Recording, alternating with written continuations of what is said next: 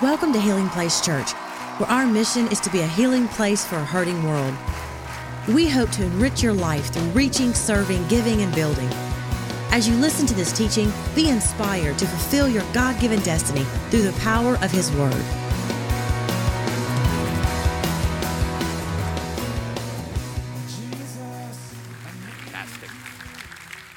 Bibles, turn to Genesis 39. Keep your finger there, but we'll flip back to Psalm 105. Two places. Genesis 39, we'll spend most of our time there, but I want to read a verse out of Psalm 105. We're in this, this series, this life study on the man Joseph. And I, I love, I love the lessons. They're so rich. Uh, this, today is going to be like filet, okay? There's no, no donuts, Man, I mean, God bless donuts, but we're gonna give you something that will nourish your soul today. And you can't eat it like popcorn. Come on, somebody. You're gonna have to let this just kind of marinate in your mouth. The, the, the, content of Joseph's life is so rich. And we kicked it off last week. Uh, we talked about dreams. I don't know if you were here last week or had a chance to, to watch that message, but we talked about how dreams come from God. We talked about how there will always be haters. We talked about God's timing when it comes to dreams is perfect and when He accomplishes what He drops in our hearts. And so last week we talked about dreams. Today we're going to talk about drama. How many of you know anything about drama? Somebody say, save the drama for your mama. A quick review, what we talked about last. Everybody gets excited about dreams, but nobody wants drama. How many of you know that sometimes you can't avoid drama? Now, you don't want to invite drama because people who do drama are emotionally expensive. Nod your head if you're with me today.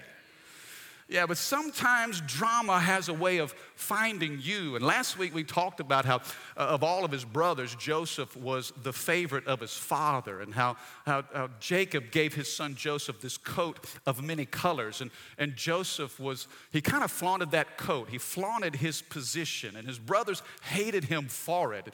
Joseph had a couple of dreams, and in both of these dreams, he saw that his bundle of grain or that his star was shining brighter, and everybody else around him was subservient to him.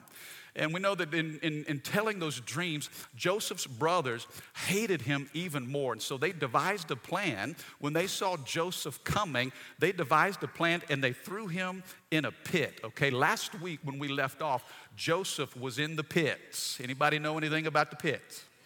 Sometimes God will give you a dream, and before you can get to the palace, you're gonna have to go through the pit. Psalm 105, verse 19, and I love this verse because I think this is a great overview of the life of Joseph. The psalmist tells us this until the time came to fulfill his dreams. Everybody say time. There's a timing to the dream. God drops the seed of a dream into your soul, but it's for an appointed time. Until the time came to fulfill his dreams, the Lord tested Joseph's character. Anybody know anything about tests? You see, your dream can't be trusted until it's first tested. Oh, come on now. God will place a dream in your spirit, give you a vision or a revelation for, for your life or for your future. But that dream is going to go through a series of tests. And what I want to talk to you about today are the tests that come with the dream. Now, let me be quick to say this, okay? And my dad taught me this because he was a, a school teacher for over 30 years. And, and three thoughts that I had as it relates to tests, because all of us will be tested. Some of you are currently going through a test. Some of you have just come out of a test, and there are still others of you that are about to be tested. So you're either in a test, you're coming out of a test, or you're on the brink of being tested. My dad would tell me this he'd say, Son, a good teacher will never test you over something you haven't already covered. Now, I'm about to shout right now. Somebody say, That's good news. In other words, if you're being tested, The, the, how many of you remember your, your grade school teachers, your elementary school teachers? Yeah, I can still go back to the second grade or the fourth grade or even the fifth grade. My father was my fifth grade teacher. Somebody say, bad idea. You know, the, the teacher is going to test you over something that you've already covered. If you're being tested, you've either seen it, you've read it, you've experienced it, you've heard about it. The answer that you need is already in you. My, my, my, my, my. That is good news because some of you are feeling like, man, I'm in the middle of a test right now and I don't know what to do. A good teacher will never test you over something you haven't already covered. In other words, if you're being tested, God has already supplied you with the answer that you need. It's in there somewhere. You say, Mike, what, what, what about a pop quiz? Remember when you come to class and the teacher would say, okay, take out a sheet of paper. How many of you know at that moment you learned how to pray real fast? take out a sheet of paper and number it from one to 10. You're like, oh, dear God. Yeah. Well, even then, it, there was some homework or some reading or something that you were supposed to have already covered. A good teacher will never test you over something that you haven't covered before. The second thing my dad would say is this three quick things about test. The second thing he would say is this testing is God's method of promotion. Promotion. How many of you want to be promoted? Two of you. How many's ever prayed for God to enlarge your territory, bring you to another level, and to raise the bar of your experience with Him? Okay, how do you go from the fifth grade to the sixth grade? You're gonna have to take some tests. And even if you flunk the test, you never fail school, you circle back around, come on, somebody, and you're retested. Everybody say, Thank you, Lord. You see, God's method of promotion is to test you. So the reason why some of you may be experiencing the current test that you're going through, it's an answer to the prayer that you prayed. You're like, well, well, wait, wait a second, Pastor. I don't remember saying any prayer. When you said, Lord, I'm going to another level. When you said, God, bring me higher. When you said, Lord, promote me in my business. Father, enlarge my financial capacity. When you said, perhaps the Lord, Come on, anybody remember that? When you said perhaps the Lord, God said, okay, before they can go to another level, they need to pass a few tests. You know, there was a time in my life when I was really just frustrated. I felt like God was always dealing with me. How many's ever felt that? You ever said, Lord, why are you always dealing with me? Won't you deal with her? Come on, don't get religious on me this morning. Have you ever prayed a prayer and said, Lord, you got to change him. He's got a whole lot of issues going on over there. There's not much happening here. You got more work to do there. Take care of him, change her, fix them. Has anybody ever prayed that before? I was uh, really frustrated. I said, Lord, why are you always dealing with me? And he said, Mike, you've asked me for a lot. Do you want it or not? Come on, somebody say promotion. You see, God's method of promoting is to send you tests. The first thing is a good teacher will never test you over something you haven't already covered. The second thing is testing is God's method of promotion. And the third thing, and this is perhaps the best thing, every test is open book. Mm, come on, hum at me this morning. Mm. You say, Mike, I just don't know what to do. Guess what? God knows. The answer key is right here. It's called the B I B L E basic instructions before leaving earth. Open book. I don't know what your current test is, but the answer is right in front of you. If you'll just uh, listen, get away from Facebook and put your face in the book. Hey, Rachel told me to say that. I mean, because Women's Night was so amazing. I'm just trying to borrow some of her stuff. Let's put our face in this book in Genesis 39. Genesis 39. We, we see that Joseph was sold as a slave to some Ishmaelite traders, and he ends up down in Egypt. He ends up serving in the house of a man named Potiphar, and Potiphar was one of Pharaoh's military commanders. Look at what it says here, verse 2, Genesis 39. The Lord was with Joseph I want you to circle that phrase in your Bible. That's very important. You'll see that concurrent theme throughout this chapter. The even though he was sold as a slave and he was under adverse circumstances, the Bible says the Lord was with Joseph. So he succeeded in everything he did as he served. Notice where success came from. It came from the presence of the Lord, but Joseph succeeded as he served. That's why this church, that's why Healing Place is committed to serving. Because when you commit to serve, you'll be guaranteed success from the Lord. Bible says the Lord was with Joseph, so he succeeded in everything he did as he served in the home of his Egyptian master. Potiphar noticed this and realized that the Lord was with Joseph, giving him success in everything he did. This pleased Potiphar, so he soon made Joseph his personal attendant. He put him in charge of his entire household and everything he owned. From the day Joseph was put in charge of his master's household and property, the Lord began to bless Potiphar's household. Why? For Joseph's sake.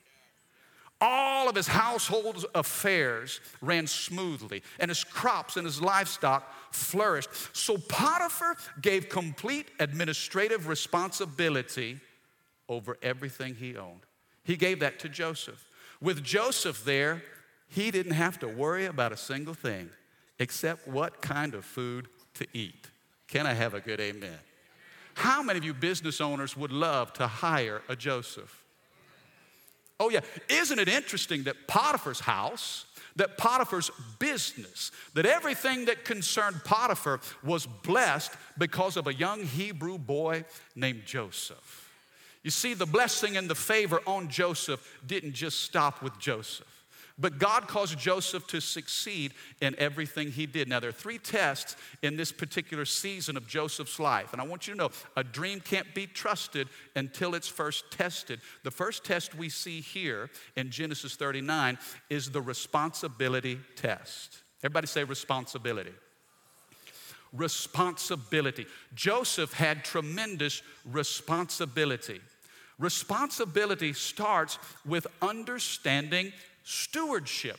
Notice, Joseph is in a foreign land serving under a pagan master in somebody else's house, and he's been given a stewardship responsibility over things that don't belong to him. Now that's important. Somebody say stewardship. You see, responsibility starts with understanding stewardship. The truth is this when God gives you a dream, that dream doesn't belong to you. It came from God, it belongs to the Lord. So we don't own it, we simply steward it. Can I have a better amen? Now, sometimes this is hard for us to really embrace. It's, it's, we're wired in such a way, we start out thinking everything belongs to us, do we not? Many of you know a, a kid's favorite word is mine? right? I can remember when, when I was in middle school and I heard all my friends talking about the allowance that they were being paid by their parents for the chores that they would do around the house. And so I got the bright idea. I said, Dad, listen, everybody in the sixth grade is getting an allowance except for me. I think it's time for me to start earning an allowance. I think you and mom need to start appreciating all the work. They're getting paid for something. I'm doing the same work. My income is zero. My dad said, Son, come here. How many of you know your parents had a different revelation on a, the same situation? He said, Son, do you like that shirt you're wearing? I was like, Yes, sir. He said, Who bought that shirt for you? I said, Well, you did. He said, That's right. It's my shirt. You like that meal that, that your mama made earlier today? Who, who do you think bought those groceries? I said, Well, well, you did. That's right. It's my food. Did you get a good night's rest last night, son? Oh, yes, sir. How about that bed? Who purchased the bed, the mattress, the pillows, the sheets, the covers? It's my bed. He said, Oh, by the way, take a deep breath. I was like, Why? Take a deep breath, son. Yeah, that air you're breathing, that's mine too. He said, Here's your allowance. I'm gonna allow you to wear my shirt. I'm gonna allow you to eat my food. I'm gonna allow you to sleep in my bed. And guess what? I'm gonna allow you to breathe my air. There's your allowance. Come on, can I have a good amen? I got a revelation. Wait a second. I don't own much of anything.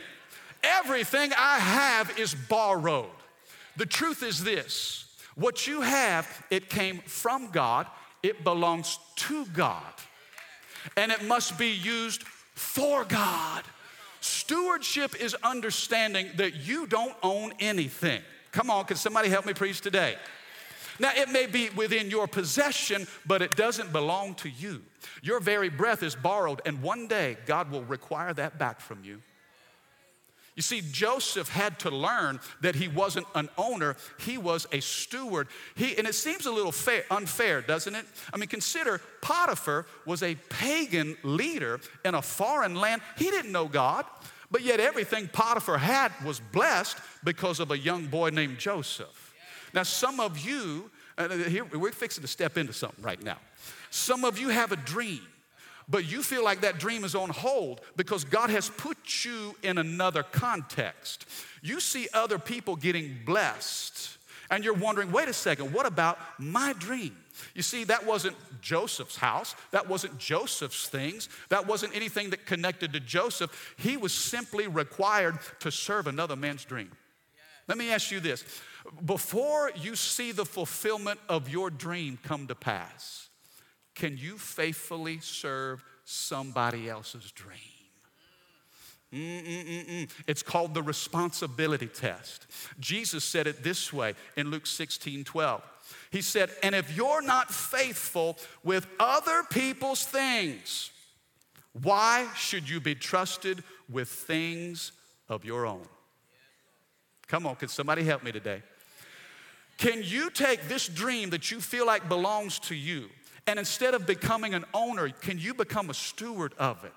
And instead of chasing everything that's gonna make you happy, can you invest yourself in somebody else's dream? Can you put your plans on pause to serve in the context that God has currently placed you? Some of you, you feel a call to be a business owner. You're not owning a business, but you're working in a business. And right now, what you're doing is you are sowing seeds today that will produce a harvest for your tomorrow.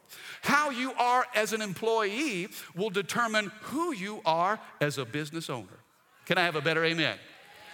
You know, when we came here years ago, the church is 26 years old. Man, I'm, I'm so thankful for the vision that I've got to step into, that I got to be a part of. Did you know Healing Place Church didn't start with me? And you know what? Healing Place Church is not going to end with me. It's not my church. You're not my people. This is God's house, and you belong to the Lord. You know, Rachel, I remember she, we were driving down Highland Road and, and we came past this, this property. This is probably six or seven years ago, and the Lord whispered to her, He said, I want you to look up on that hill, and I want you to see that property and see all those buildings. He said, That's not yours. He said, That's mine. Jesus said, Upon this rock I will build my church. You know, I had a stewardship responsibility for about the first 20 years of this church to serve in a vision that wasn't even mine. But if you can faithfully steward what doesn't belong to you, come on, somebody. If you can learn to invest yourself in the dream of another man, God will give you a dream of your own. Come on, can somebody say amen today? That tells me this we don't hold tightly to things. We don't hold tightly to stuff. If you want to know if somebody is a steward or an owner, listen to their language. Listen to how they talk. When they use words like I, me, or mine, that possessive, man, that, that's not stewardship. But when you hear people use words like we, us, our, Nobody says, well, look, that's my parking place. That's my office. That's my phone. No, no, no, no. It's not yours. You're a steward. You hold to stuff loosely, but you cling to Jesus tightly. What do you squeeze? What do you hold on to? What do you take ownership of? Your faith, your personal relationship with Jesus Christ. Nothing in my hands I bring, simply to the cross I cling. You see, the test of responsibility will determine whether or not God can trust us with more. Let me give you another example. I feel like I've, I've drilled this thing so deep. How many parents do we have? How many of you have more than one child? How many of you marvel at how different your children are? How many of you have things in your kids that you identify with and you're like, yeah, that came from me? And then you see things in your kids, you're like, that's from their mama's side. Yeah, guess what? Those children are not yours. I have three kids, eeny, meeny, miny. We ain't having no mo. They don't belong to me. Here's what God has given us as parents a stewardship responsibility. The first 18 years of their life, we give them roots. We get them rooted and grounded in the Word of God, in the values of faith, in the things that are important to us. The first 18 years, they have roots, but then something happens, and we got to give them wings. And we got to say, spread your wings and fly. Are you with me? Those kids don't belong to us we steward them. Joseph was beginning to see a transformation in his life. He was going from a spoiled, entitled brat to a faithful and wise steward. The responsibility test is a big test. Look at what it says in verse 6. Everybody with me? Come on, are you, are you into this today? Verse 6 Joseph was a very handsome and well built young man. In the Hebrew, it means he looked like David Ray. Sorry. Joseph was a very handsome and well built young man. And Potiphar's wife, somebody say, uh oh. Potiphar's wife soon began to look at him lustfully. Come and sleep with me, she demanded. But Joseph refused. Look, he told her, my master trusts me with everything in his entire household. No one here has more authority than I do. He has held back nothing from me except you. Because you are his wife. How could I do such a wicked thing? It would be a great sin against God. Now, notice, even though Joseph is in a foreign land, he's far away from the promise or his people. God is very near. And, and in fact, inside of Joseph, he's not lost his orientation or spiritual compass. He says this would be a great sin against God. Verse 10, but she kept putting pressure on Joseph day after day after day. Listen to me, church, sin is never satisfied. Compromise will continually knock at the door. In fact, I tell you this temptation doesn't just knock at the door, it leans on the doorbell day after day after day. She kept coming at him. You know, we don't know her name, but Potiphar's wife, we'll call her Miss Potty. And Miss Potty was a little naughty. Come on, somebody. Miss Potty thought Joseph was a hottie, and so she tried to get a little naughty. Hello. Day after day. But he refused to sleep with her. And so he kept out of her way as much as possible. Listen to me, men and women of faith, you don't have to go looking for trouble. Trouble will come and find you especially when you have a dream in your heart, you've got an anointing on your life, and you've got a passion for the things of God. The devil will draw a target, a bullseye, and he'll put it right on your back.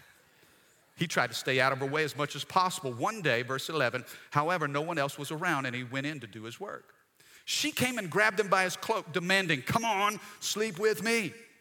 Joseph tore himself away, but he left his cloak in her hand as he ran from the house. The first test is responsibility, the second test is the test of integrity. This is a, if you've got a dream in your heart, you will be tested with what I call the integrity test. Think how easy it would have been for Joseph to compromise. He was far away from home. Nobody knew him. Nobody knew the God of the Hebrews. And if you had been treated like Joseph was, think about it betrayed by his brothers and sold as a slave, wouldn't you have a little touch of self pity? Don't you think it would have been easy for Joseph to convince himself, you know what? Nobody will see. This won't hurt anybody. My life has been lousy. I deserve this. But the good news is Joseph understood stewardship. I want you to see this. Joseph, he passed the responsibility test. He understood boundaries. He knew what was his and what wasn't his. You see, when you understand, when you pass the responsibility test, then you're positioned to pass the integrity test. And you know what? Integrity is not necessarily seen in the big things that we do, but it's seen in the little things along the way. Come on, somebody say integrity. You see, reputation is who I am in front of everybody, but integrity is who I am when nobody's watching but God. You see, it's not the big mistakes, it's not the big decisions, but integrity can be measured through the little commitments along the way. You see, little by little, the devil will throw compromise. You got a big dream in your heart, it doesn't take big mistakes to destroy it. Let me say something that I'm learning about character and integrity. Integrity is something that takes years to build and only moments to destroy. Just mom. If Joseph would have compromised when nobody's watching, if he would have failed the integrity test, I wonder what the outcome of his life would have been. But he understood stewardship. Man, I, I, don't own this. My master entrusts me with this. I know boundaries, so there's certain things that I won't do. You know, the enemy will put compromise in front of us little by little by little. I thought about this. I was reading about the, the, the sinking of the Titanic, April 15th, 1912. They said that ship was unsinkable. I mean, it boasted of things. It was the most remarkable, um, um, humanly engineered and manufactured feat in that day. And so, and many of you know the story, it, it sank because it hit an iceberg. And you're thinking, well, okay, that's true. But you know what? It's only partly true. You know what happened to the Titanic? You know what the reason was that it, it, it, sank? Because ships that were made comparable to the Titanic, they ran into icebergs all the time, yet they remained intact. What caused the Titanic to catastrophically fail? It was three million faulty rivets. Little tiny rivets. In the manufacturing of this ship, they tried to cut corners. And so they used substandard iron to make these rivets. So uh, when, when ships would hit an iceberg, they should have remained intact because the, the steel on that boat was double thick. But the problem was when the ship hit the iceberg and the pressure came on those little tiny rivets, they were compromised and they failed. And those big plates of steel fell off that boat and water came gushing in. You see, as a leader, we know that life is all about rivets. It's all about the little things. If the devil can get you to compromise in something little, he can sink the boat of your dreams. Let me ask you this How will you stand when pressure comes? Joseph realized, no, no, no, no, there's a great call of God on my life. I've got a purpose. The Lord is with me. I don't want to do anything that will hurt the anointing or compromise my integrity. You see, Christine Caine said this years ago, and I never forgot it. She said, What is on you will destroy you if what is in you can't sustain you. I want you to think about that. The gift, the talent, the ability, the dream, the, whatever is on you will destroy you if what's in you cannot sustain you. Somebody say integrity financial integrity, integrity in our relationships, integrity on our job, in our marriage, with our children. Joseph had to pass the integrity test. Now, let me, let me wrap this up. So, you know what happens. Many of you are familiar with this story. Joseph runs right out of his coat. Well, Miss Potty uses that evidence to frame him and falsely accuse him. So she tells her husband, This Hebrew slave tried to come at me. Look, here's his coat. I have the very coat to prove it. So Potiphar takes Joseph and throws him into his own personal prison. I want you to consider this. Joseph used to run the prison because Potiphar had turned everything over to him. Now Joseph is in the very prison that he used to run. Isn't it amazing how Joseph had these dreams, but it seems like he's getting further and further and further away. While in prison, Joseph meets two of Pharaoh's attendants. One is a cupbearer, and the other is a baker. Both of these guys have dreams. Amazing. Joseph has a dream and he can't get it fulfilled. These two attendants of Pharaoh have dreams, and Joseph interprets those dreams. And he tells the cupbearer, he says, Listen, you're going to be restored into Pharaoh's court. Look at what it says in Genesis. Where are we at here? Where are we at here? Um, look at verse, chapter 40, verse 14. Joseph says, Hey, please remember me. Remember me and do me a favor when things go well for you. Please mention me to Pharaoh so he might let me out of this place. Pharaoh's, verse 23, Pharaoh's chief cupbearer, however, forgot all about Joseph, never giving him another thought. The third test, and the, the, probably the most difficult when it comes to dreams, is what I call the obscurity test. Joseph forgotten. Nobody see him, nobody paying any attention to him, nobody even remembers him. Have you ever felt like others are moving past you and that you're invisible? How many's ever felt just hidden? Wait a second. Promotion is happening all around me. People are advancing. God, have you forgotten me? And yet the scripture reminds us time and time again that the Lord was with Joseph, whether he was in the pit, whether he was in Potiphar's house, or whether he was in prison. The Bible says the Lord was with Joseph. You see, in seasons of obscurity, and some of you feel that, I mean, that's, that's the test that you're in right now. You got a great dream, a great desire, but you feel invisible. The key to passing this test is in knowing that the Lord is with you. You see, when you're in obscurity, you don't need answers, you need His presence. The presence of the Lord makes all the difference in the world. He can't get his dream to come to pass, yet he's interpreting other people's dreams. What in the world is happening? God, I'm trying to do the right things, and I feel like I'm ending up in the wrong places. Lord, do you see? God, do you know? Do you even care that I'm here? How many's ever felt that way before? The test of obscurity. You know, Jesus himself went through seasons of just hiddenness. Joseph is a type of Christ, and we'll see that uh, in a dramatic way next Sunday. This thing's going to unfold, and you're going to see the sovereign hand of God.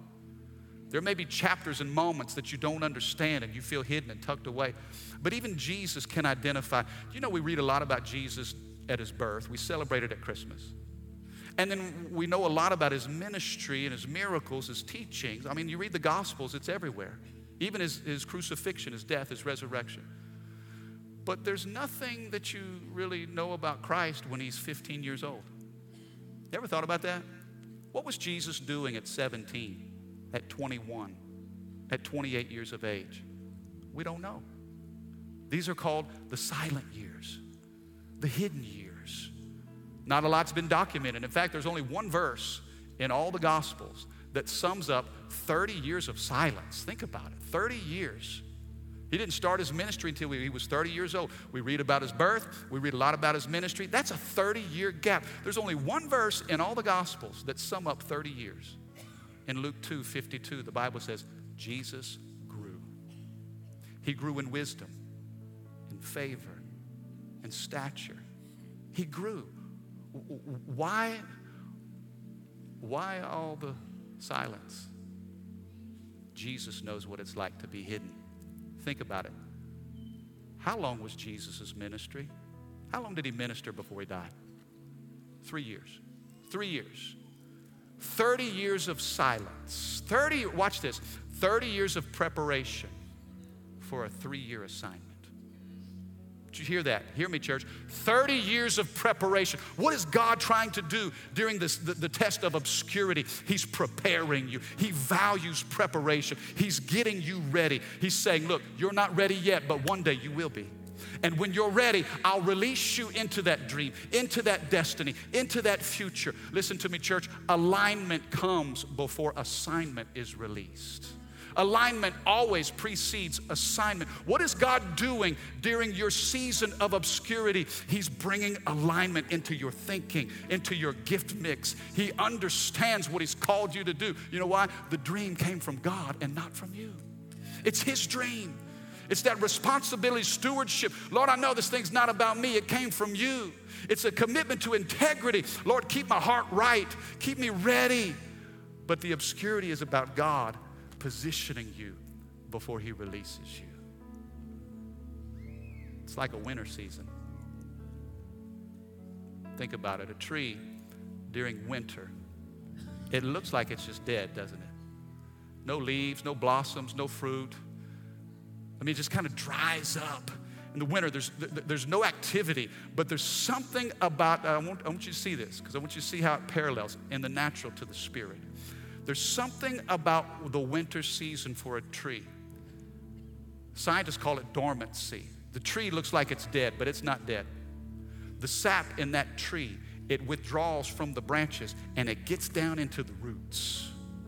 The, the sap is the life of the tree and the, the, the, the, the sap gets to the roots because it's making preparations because the busiest season for the life of a tree is spring when things begin to blossom and bloom and it explodes with life. You see, winter is preparation for the spring that's coming obscurity, it seems like nothing is happening, that nobody cares, that nobody's paying attention, but it's God's way of bringing life down to the root of who you are.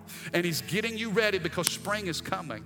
There's coming a day when that dream will be reality. And when God sees that you're ready, you'll be released to walk in everything that God's called you to. Can I have a good amen? Come on, do you believe that this morning? Thank you for listening. For more information about Healing Place Church, go to healingplacechurch.org or give us a call at 225 753 2273.